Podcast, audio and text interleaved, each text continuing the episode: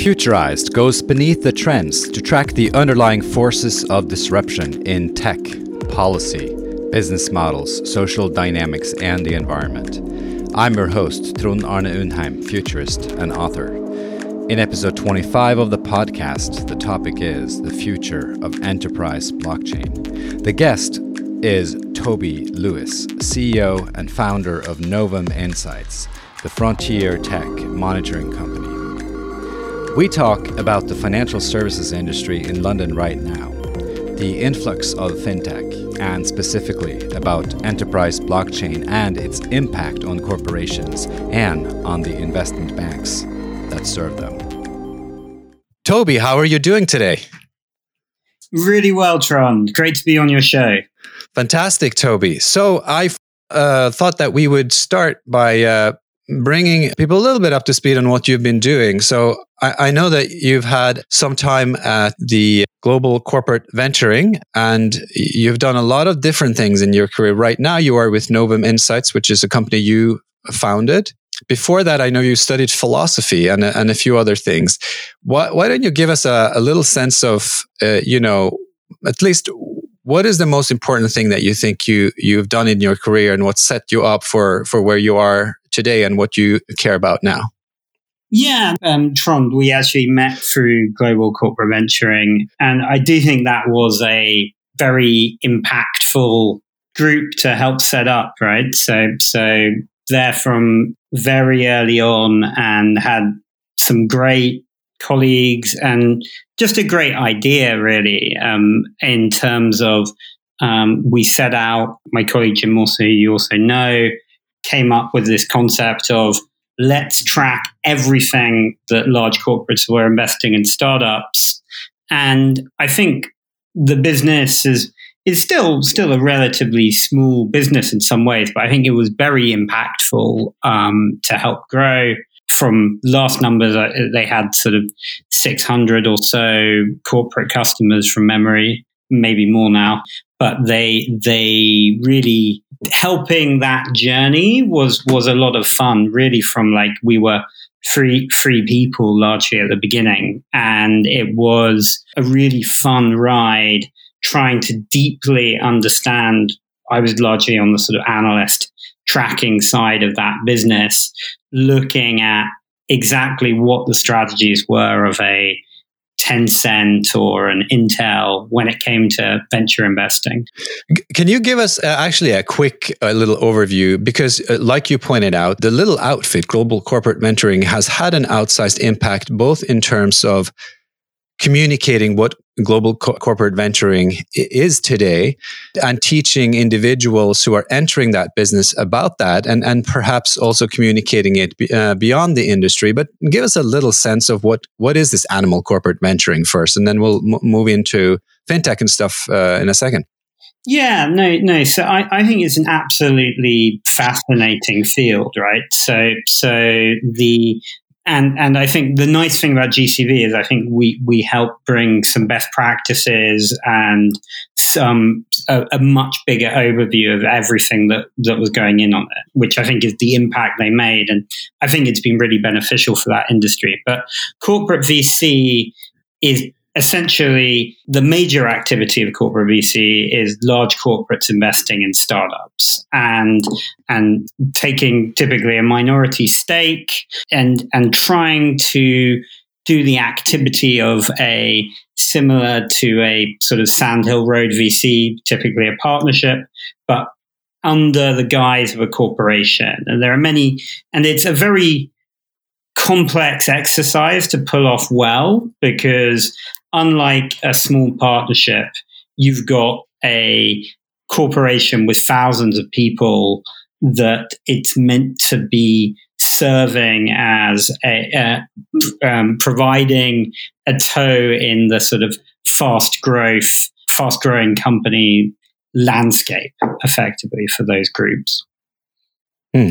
I wanted to bring up one more thing from your background. Uh, we talked about philosophy for one second. You said you were a philosophy student and, and you told me it has shaped your outlook on life.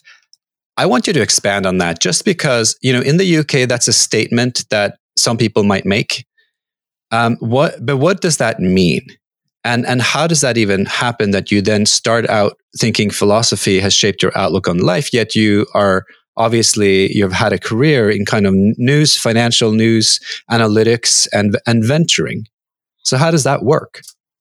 Yeah. So, well, I think it's it's it's a great discipline um, philosophy, just because it really is just asking questions and um, really attempting to sort of deploy rigorous thinking towards any subject matter really is what i'd say it, it, it, teaches you. So i was always relatively on the sort of mathematical logical side of that but also very interested in just any any element of why or how we live right? So it's it's it's like the greek philosophers and any of the the sort of great thinkers in philosophy from sort of Wittgenstein to Kant.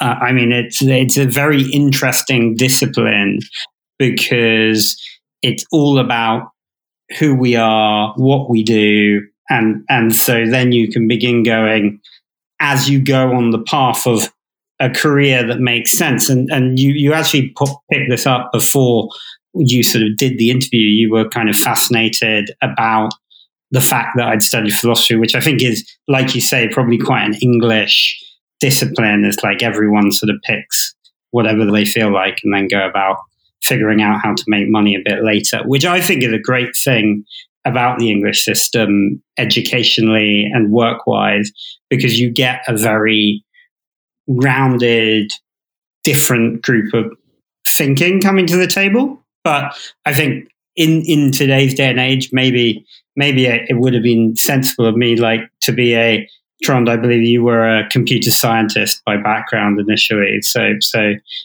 actually, I'm not. I'm not. I, I also large have, background, uh, but it's. I just I, I, find it fascinating because I, am getting more yeah. and more interested in this question of you know what is it that's going to prepare us for the future as a species and uh, and as individuals, and you know what kind of background because actually it's not the case that everyone is going to be able to afford four or eight or 12 in my case years of education in order to prepare you for whatever you think you want to be doing. But on the other hand these kinds of broad perspectives and a set of deep perspectives that's more than one is actually i think fundamental. But it makes a lot more sense to me now when you point out that, of course, it was the analytical philosophy and the logic part that fascinated you the most. Yet, philosophy, with all of its broad questions, has also been universally helpful. Mm. So I just thought it's just interesting for me as a as a context. Now, yeah, and and actually on that, um, when I I actually did a master's in philosophy as well, and went to a great faculty that had a huge sort of cognitive science bent and there was the first my first real exposure to like people doing AI technology and that kind of thing to almost model human consciousness. And that kind of thing was totally mind blowing, actually. So I was really excited after a stint at the Wall Street Journal when Jim, who was also working at Dow Jones Wall Street Journal with me, um, basically decided to get deeper into tracking the venture world. And then it, it sort of, it, it almost brought me full circle in, in a way because there were a lot of very similar, like the way I see the venture and startup world is very, and just is a very sort of business creative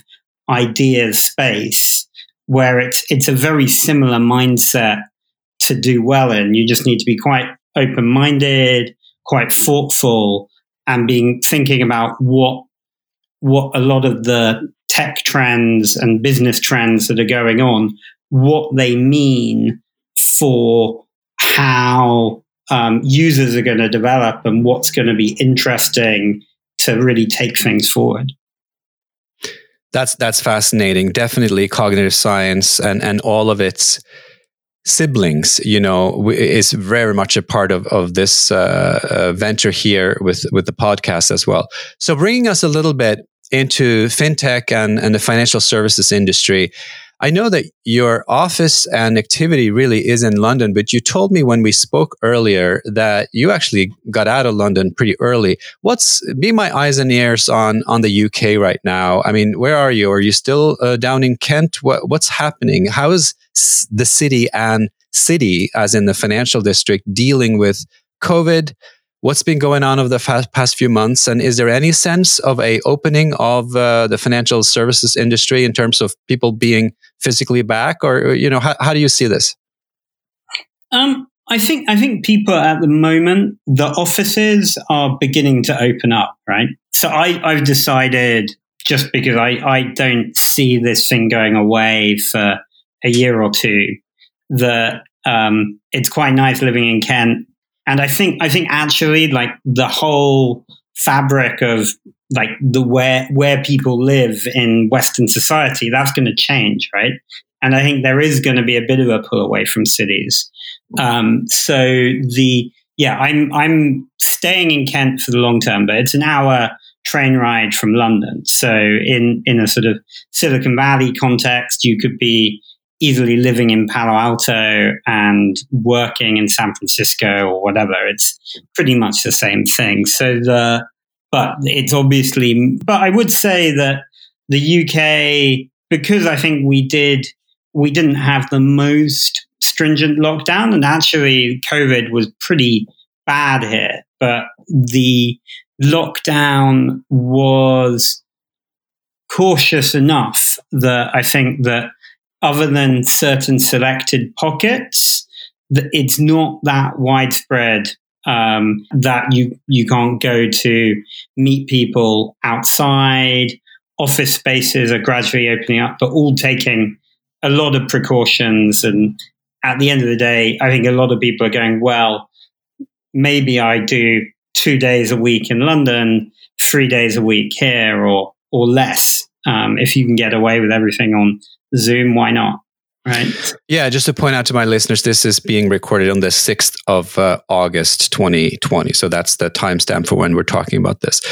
Let's move into the heart of the matter that we had agreed to talk about. So you your company Novum Insights has been issuing and working on this report on on blockchain and uh, trends in the in the fintech industry. In any case, give us a little sense of the of the new study that you're coming out with. What what is it that you set out to discover? What are some of the findings? Well, you know, what's the hot yeah. um, topic right now? Yeah, we've been going for about four years now, and looking at at doing sort of we've got various different sort of Python crawlers going out mapping a whole bunch of um, frontier technology companies. So we look at blockchain, AI, fintech, and then we're expanding into the circular economy and green tech, which is about 100,000 companies. We, we, we use um, machine learning as well to map um, news sources and trends and, and, and tracking around them.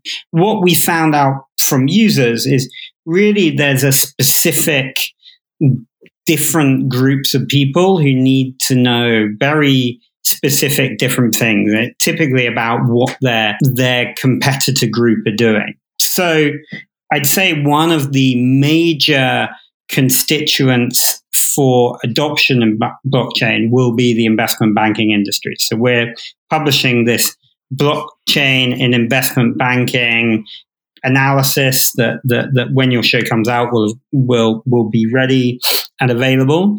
And um, effectively, we looked at the different levels of adoption of of every single major bank. What what kind of um, softwares, what kind of groups they're using, and and I think the the the big picture in this is is all of these groups are looking at how they monitor the transactions that they're making, keep keep hold of the the data flows. But as ever with this kind of level of financial innovation, there are some that are fully embracing it, and some that are um, are, are pulling back. And it's been a very um, regulatory challenged area just because of the um, the cryptocurrency space, which I think has been very, very controversial. Um, I find it very exciting and interesting, but there's a lot of noise and complexity. But there's also a whole area around enterprise blockchain that is where a lot of the banks have been spending their time adopting. And we're looking in this report at monitoring that effectively. So I think blockchain is a fascinating technology, a fascinating space. Uh, you seem to, in this report, be focusing on corporate use cases, but specifically aimed at trying to understand how a specific actor in that industry, the investment banks, are are going to react to this and, and what they should should be doing about it. Is this report, by the way, going to be public? What's the business model around the report? So some of the findings of the report will be will be public. I think the um, it's purchasable. We're, we're currently deploying a whole host of graphics and things, but I think there will be there will be a tiered layer of the the major report that will be for purchase because the idea is really uh, we know there's quite a big demand within the investment banks to understand what that competitive landscape is, because a lot of them are are trying to piece together a strategy, and some of them are, for instance, there's there's been adoption of um, the trade finance technology WeTrade, uh, developed by IBM. That's been relatively widespread. Others are obviously R3Corda. That, that there's certain technologies that the groups are using that that are beginning to gain traction. But there's there's tens to 20 solutions that are popping up in all the different banks.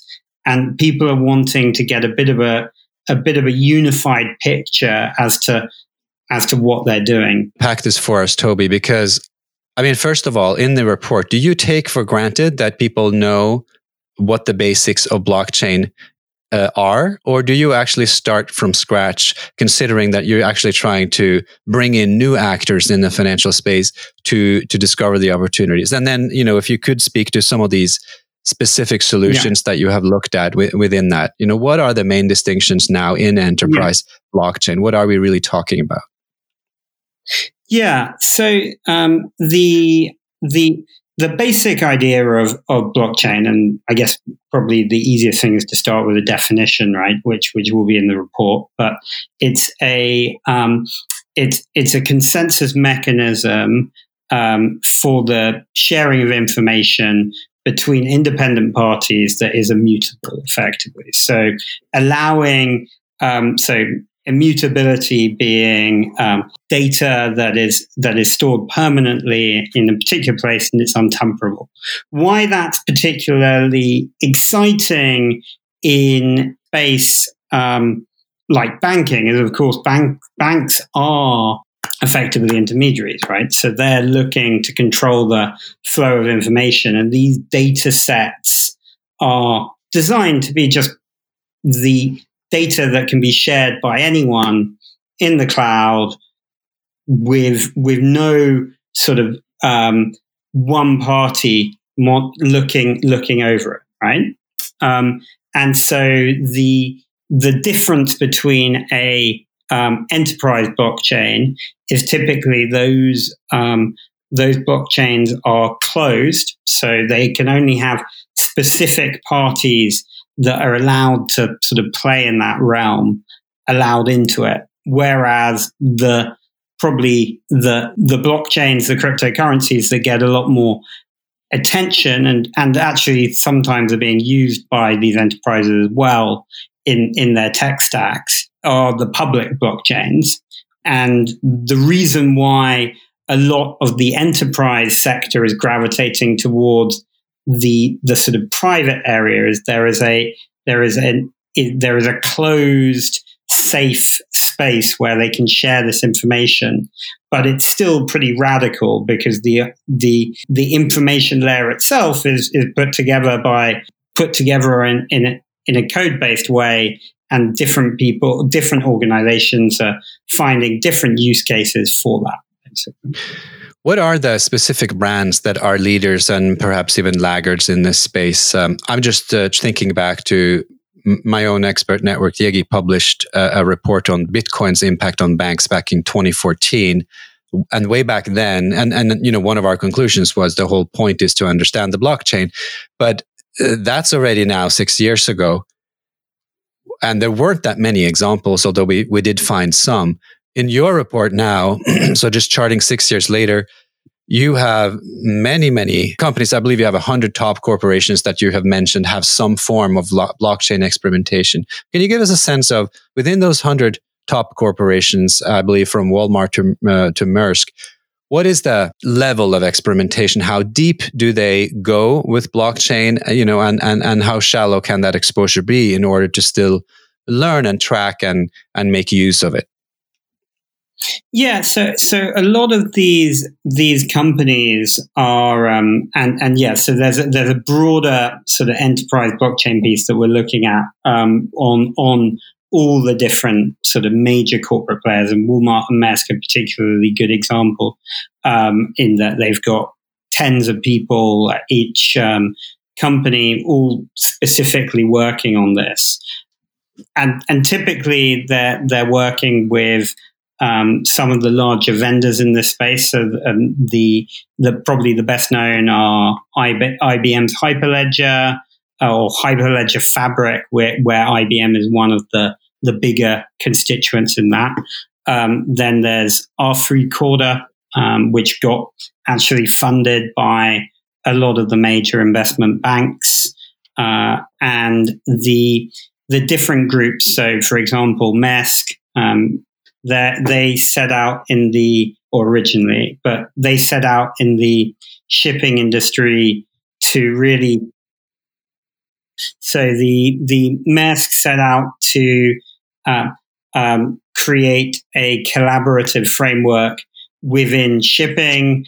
Uh, they they were using the IBM Hyperledger technology, and that that project actually went through numerous iterations. It ran into headwinds because it was a classic problem of you, like you say, understanding the blockchain and how that that might work. And um, originally, when Maersk created it, they wanted to own all the intellectual property associated with the blockchain, and then found they couldn't get adoption within shipping without beginning to go treating that group a bit more like a consortium where they could l- allow different of the players in the in the industry to to share um, some of the ownership. So, so then people could onboard and begin go, sharing data about about the shipping transactions and and um, how how that would be split up. At, uh, so it's it's been a very evolving space, but but the um, the the key use case for a lot of these things, obviously in shipping, keeping track of, of, of goods, where they're moving to, what they're doing. Similarly, in, in, in a big logistical supply chain company like Walmart, one of the really, really major use cases is going, where do you, how do you check the provenance of a good, where it's come from, where it ends up, what ends up happening to it. So that's been quite a fruitful field and, and it will uh, or is already leading to interesting um, things linked to supply chain finance. Because if then you can go, well, this good has been received into our system, and we know it's going to take a month to get from India to China or wherever. You can you can then go well. The vendor can be paid in advance because we've now got it logged, and and there's a there's a methodology behind that. When you unpack uh, the potential of blockchain, this uh, this um, podcast is about kind of the future um, operationalized a little bit as kind of the next decade, just because that's a kind of an interesting business context when you look look at the future. If you're looking almost ten years ahead and we're, we're to kind of chart where you think this is going to go, where are we now? So we have kind of been through this that I wrote about this six years ago. they were experimenting. Now you are charting this as a more massive trend. It's embedded in many corporations. They are really experimenting with it in, in not just in the financial industry, but it gets applied across industries, which of course makes it a lot more relevant to investment banks because they don't only have to think about it for implementing in their own industry, but it's relevant for the companies that they engage with and their, their clients and how they um, you know, engage with the broader business ecosystem. Where is this going? What are kind of the barriers to adoption?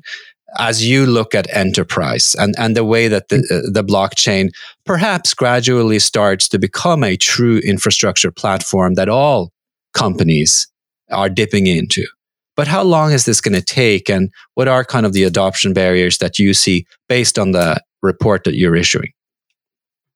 Yeah, I think the the big adoption barrier is is getting the the technologies ready that everyone can be comfortable that they will that, that it will work at a scale that can replace their existing infrastructures. And I think that's a, it's probably more, it's, it's probably not right now. So a lot of the work seems to still be fairly proof of concept, although the scale of the ambitions of what's being laid out, like, like, um, I'd say the, the, um, what Walmart is doing, for instance, like that supply chain is absolutely enormous. It's very, it's very much getting in that sort of pr- production ready state. But I think that over the next two to five years, you're going to really see a ramping up as, as some of the issues around using the technology just make it a better form of collaboration than doing database technologies or, or once it becomes that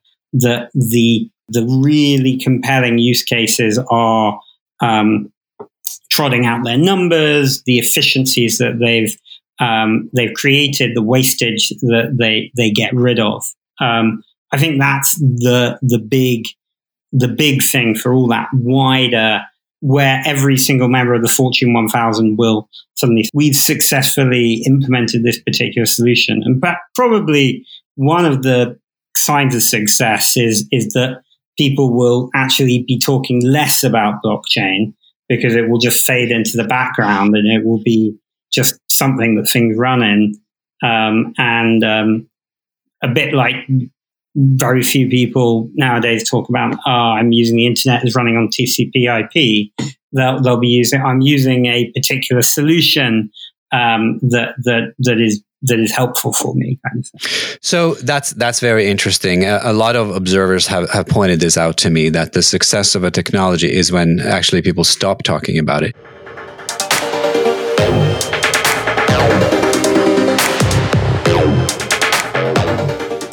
Struggling to crack the code on innovation? Don't look too hard. Buy the book. Disruption Games How to Thrive on Serial Failure by Trond Undheim was published by Atmosphere Press in 2020. Common wisdom says that success breeds success. However, what if only repeated failure does? The author has followed thousands of founders and startups at MIT and beyond as they struggle, pivot, fail, or succeed. The secret? Training as if for the Olympics with the top mentors, being in the right places, and and deeply examining what you learn along the way. The biosphere of innovation cannot be a template. Between R&D, innovation labs, partnerships, startup scouting, corporate venturing, accelerators, or open innovation, you never know where the breakthrough starts. Thriving on failure is the way of science. In four moves, get exposed to disruption, take or simulate risk, persist until point of failure, reflect and recover. Buy the book anywhere books are sold and learn more at disruptiongames.com.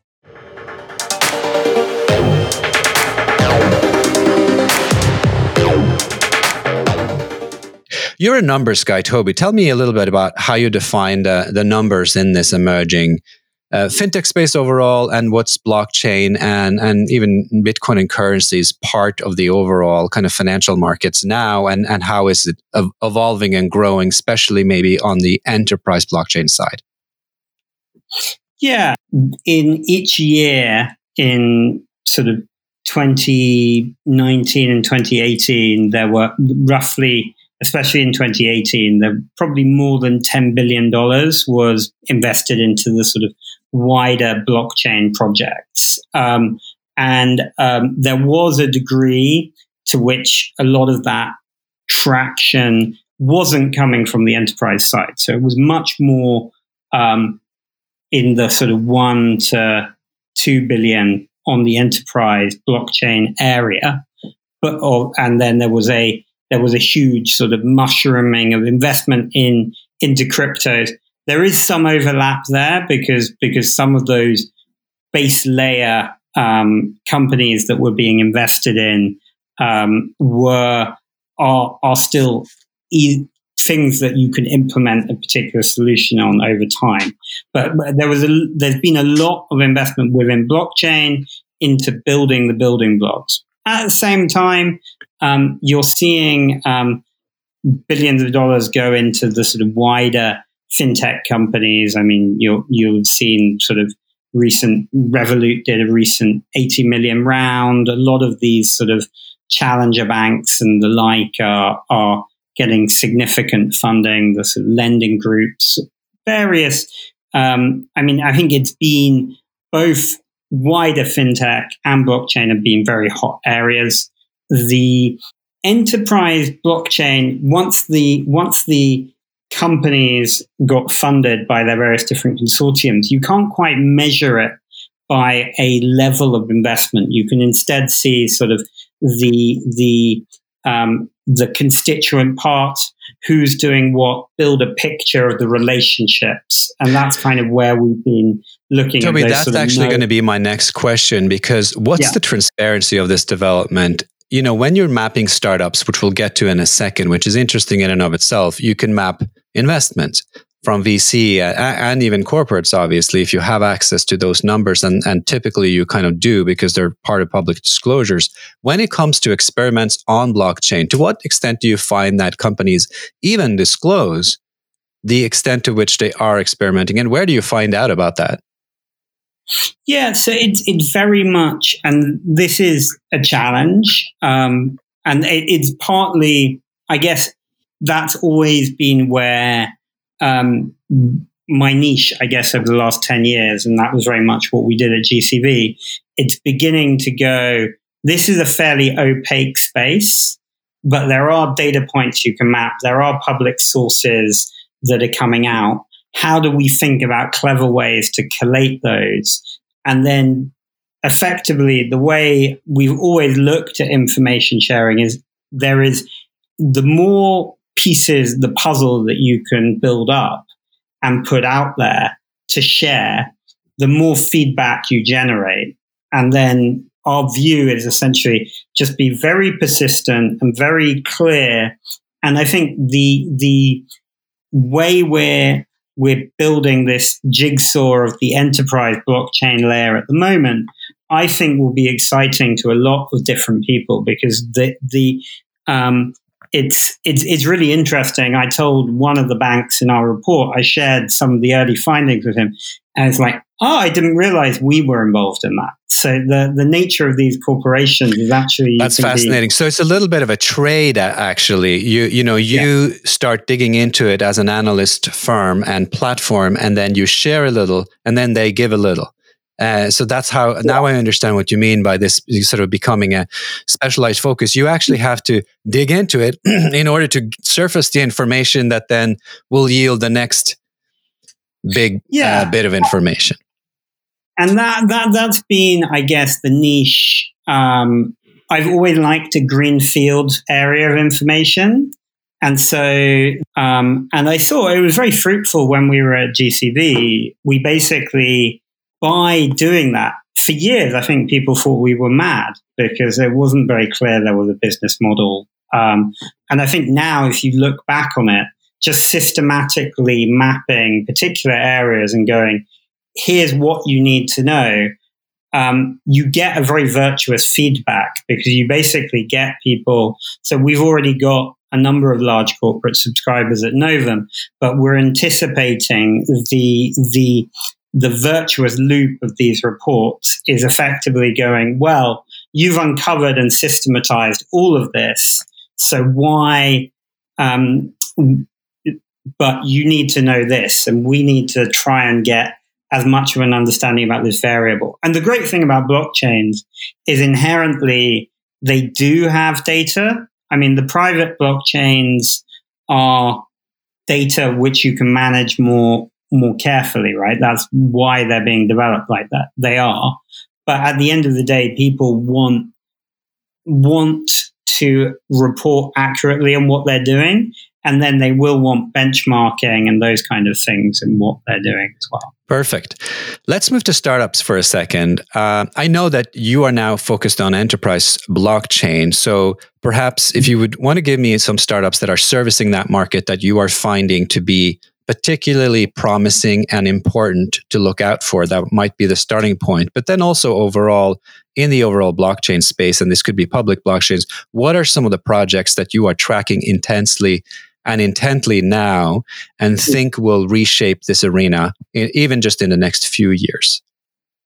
Yeah, yeah. So the I think um, there's been a number of um, startups that that have made waves um, that have got really interesting from those that are quite late stage. So so there's a uh, business called Everledger.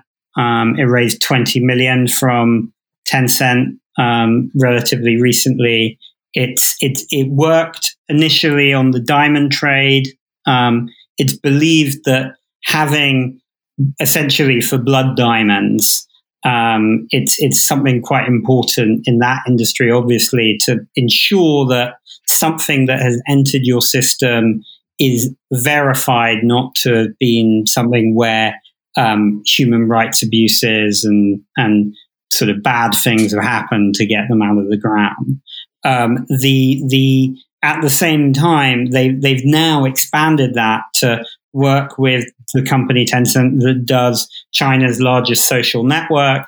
The um, and the thinking is a bit like Facebook's Libra. There could be um, a new iteration of the payment channels there, and and and I think it's still greenfield, but that's pretty exciting. I mean, the the the list goes on. Like I said, Toby, before you move away, what is your thinking on Libra, on the Facebook project, or uh, well, arguably not yeah. Facebook project as they claim?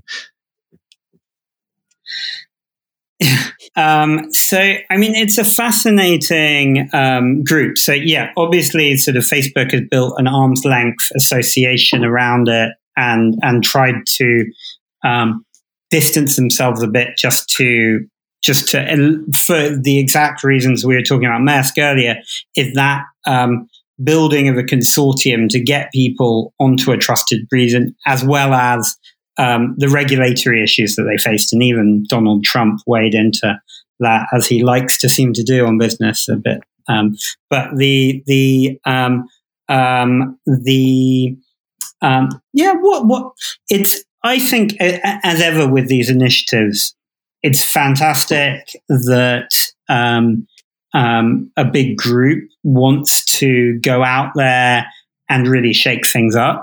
I think that if you look at payments on Facebook, many of your viewers have been to China.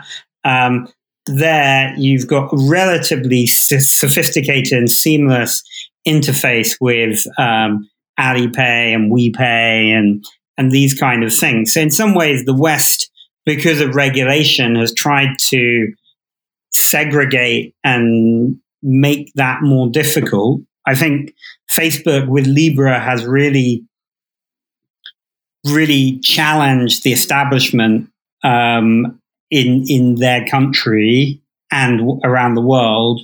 Um, it's going to be a very interesting watch. I think it's hard to bet against a tech giant. I just think that their the major problem with Facebook is their brand took such a hit around the Cambridge Analytica scandal that people are going, well, firstly, you're taking data and now you want financial transactions. And given that you weren't a great custodian of people's data, why should they be trusted? So I think there's a there's a degree of people not wanting to give Facebook that benefit of the doubt. But I think longer term, they're going to try and build the bridges to surmount that. And a lot of very smart people working on that project um, that we've dealt with. So.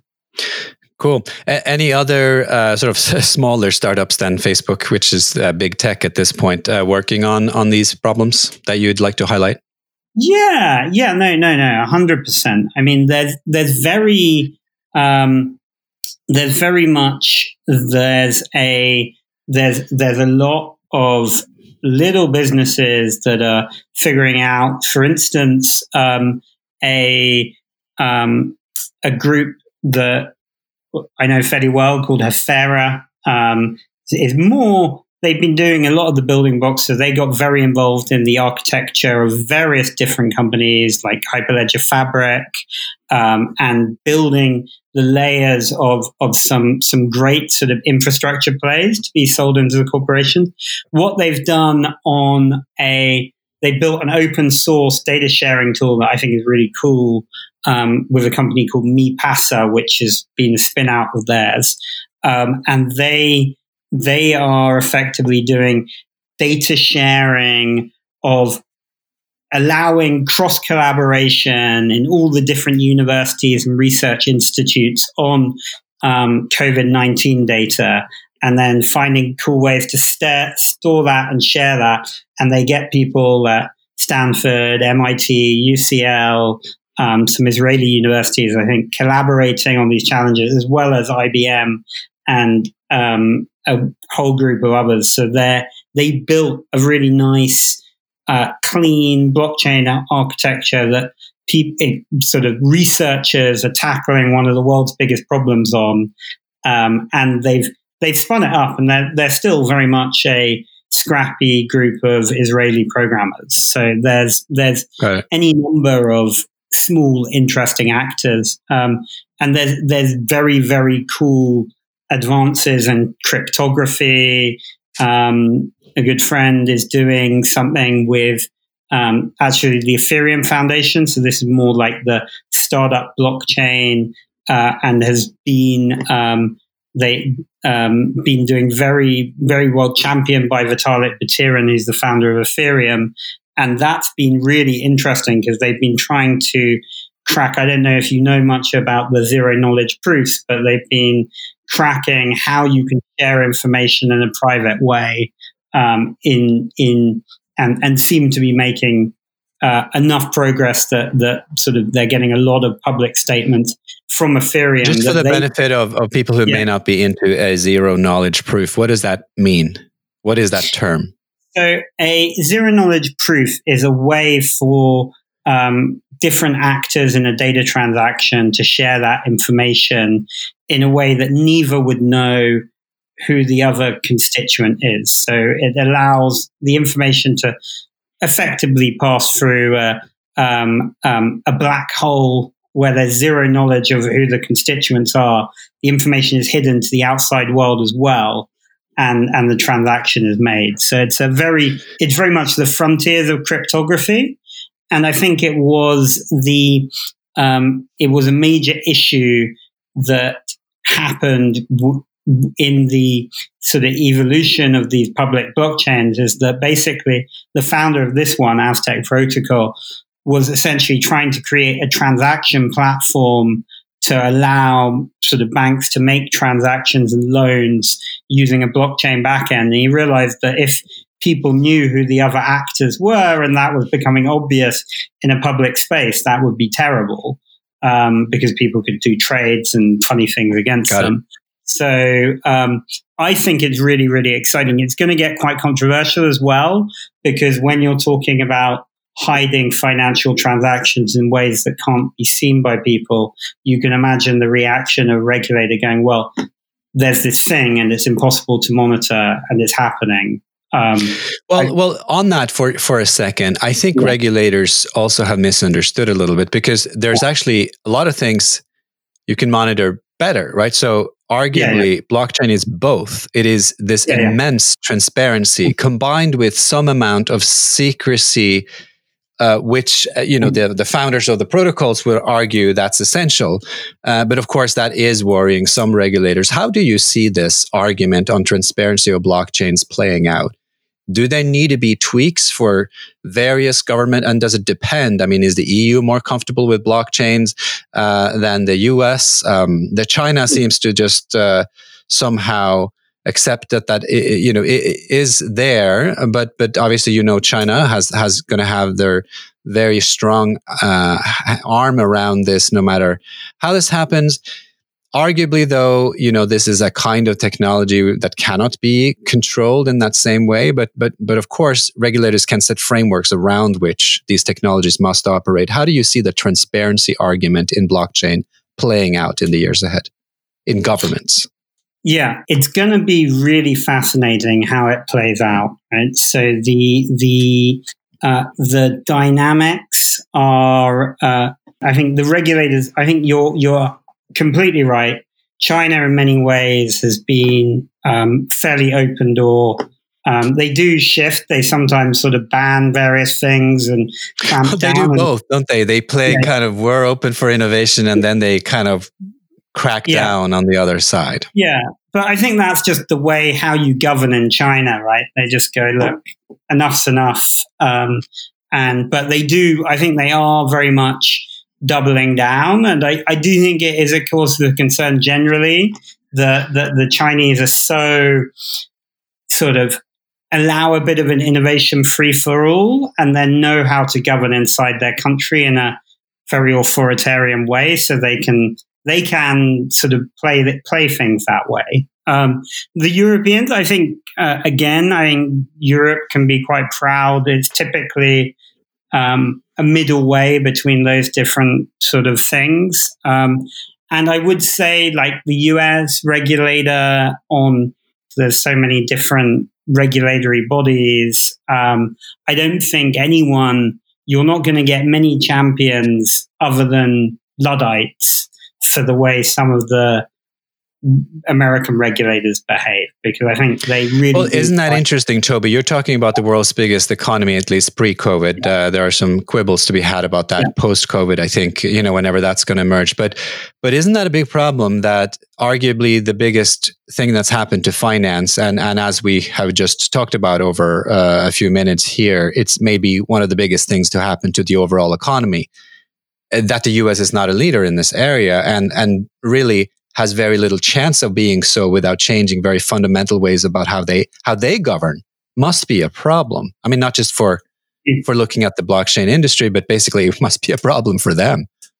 Yeah, I think I think it's very much uh, there's generally um, yeah, I think I think it is it is the major concern is is that the that there is a there's been a stifling in the US for about um, at least the last 10 years over gradual uh, gradual period in and it's it, pretty extraordinary as like the the US venture capital and tech ecosystem has been second to none and I think that the the missing the beat in blockchain like they've missed in other industries like the solar industry or sure. various different areas where um, they've suddenly been outcompeted by China and partly state-wise.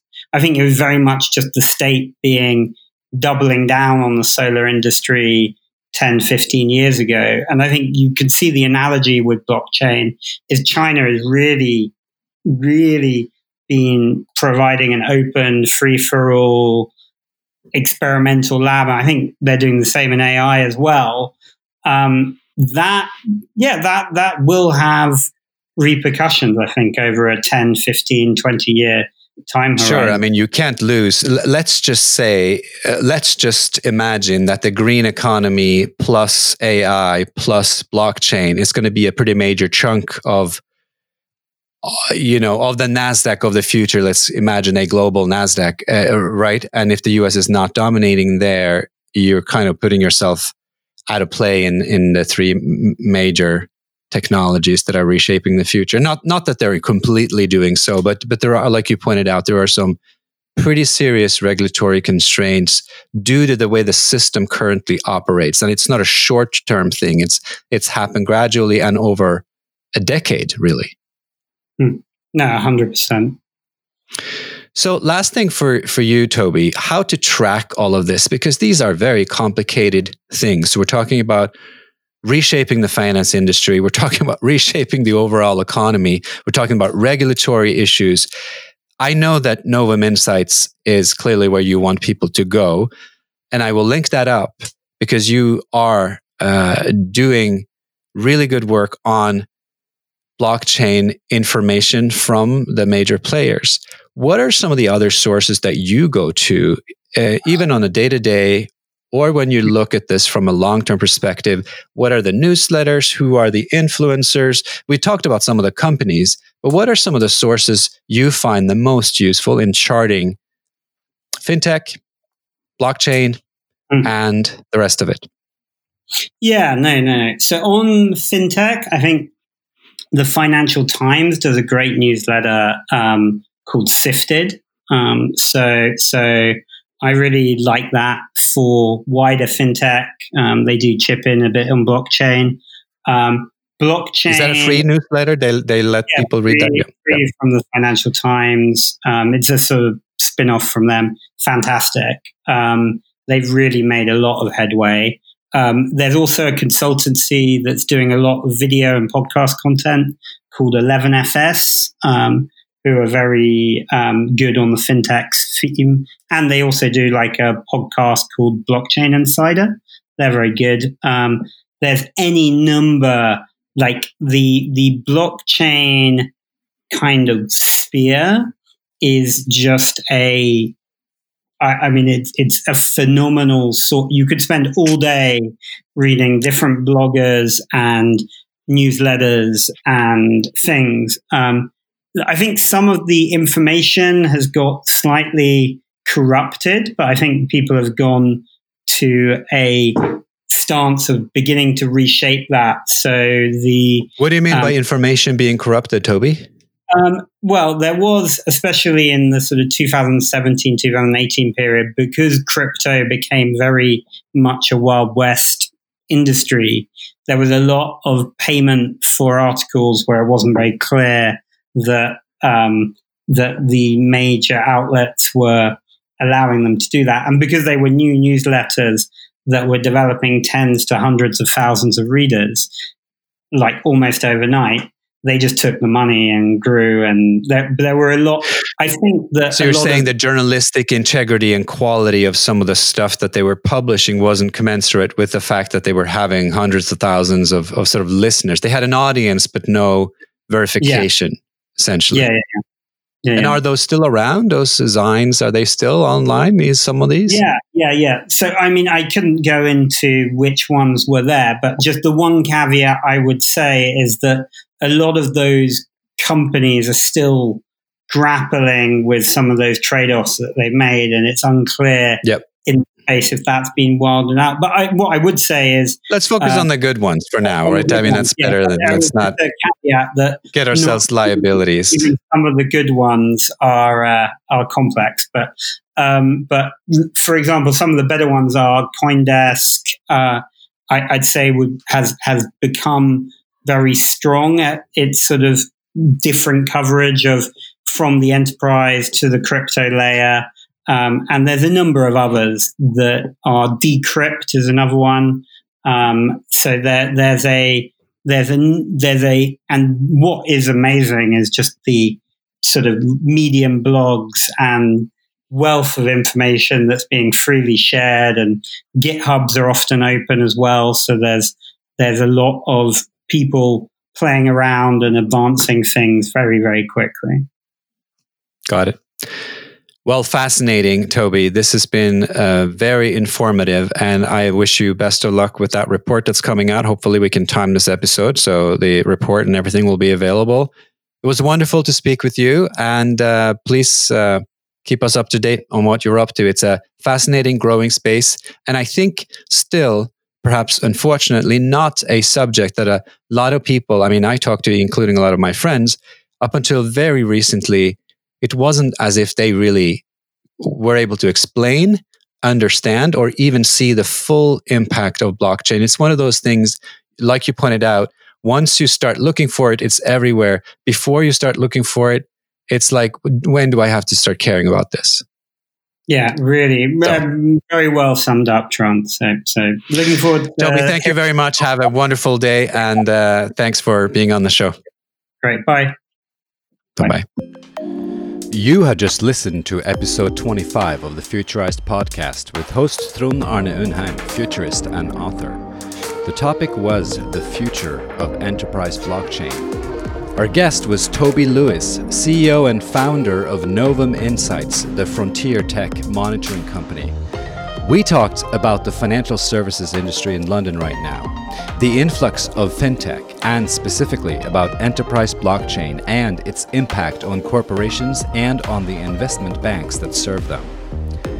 My takeaway is that the financial industry which has been slow to evolve, has now finally taken on board the impact and potential of blockchain as the emerging platform for the future of finance, and perhaps a major platform for business as such. Having said that, it will take this decade to get all the findings and move beyond experimentation for it to reach its full potential. Thanks for listening. If you liked the show, subscribe at futurize.co or in your preferred podcast player and rate us with five stars. Futurized, preparing you to deal with disruption.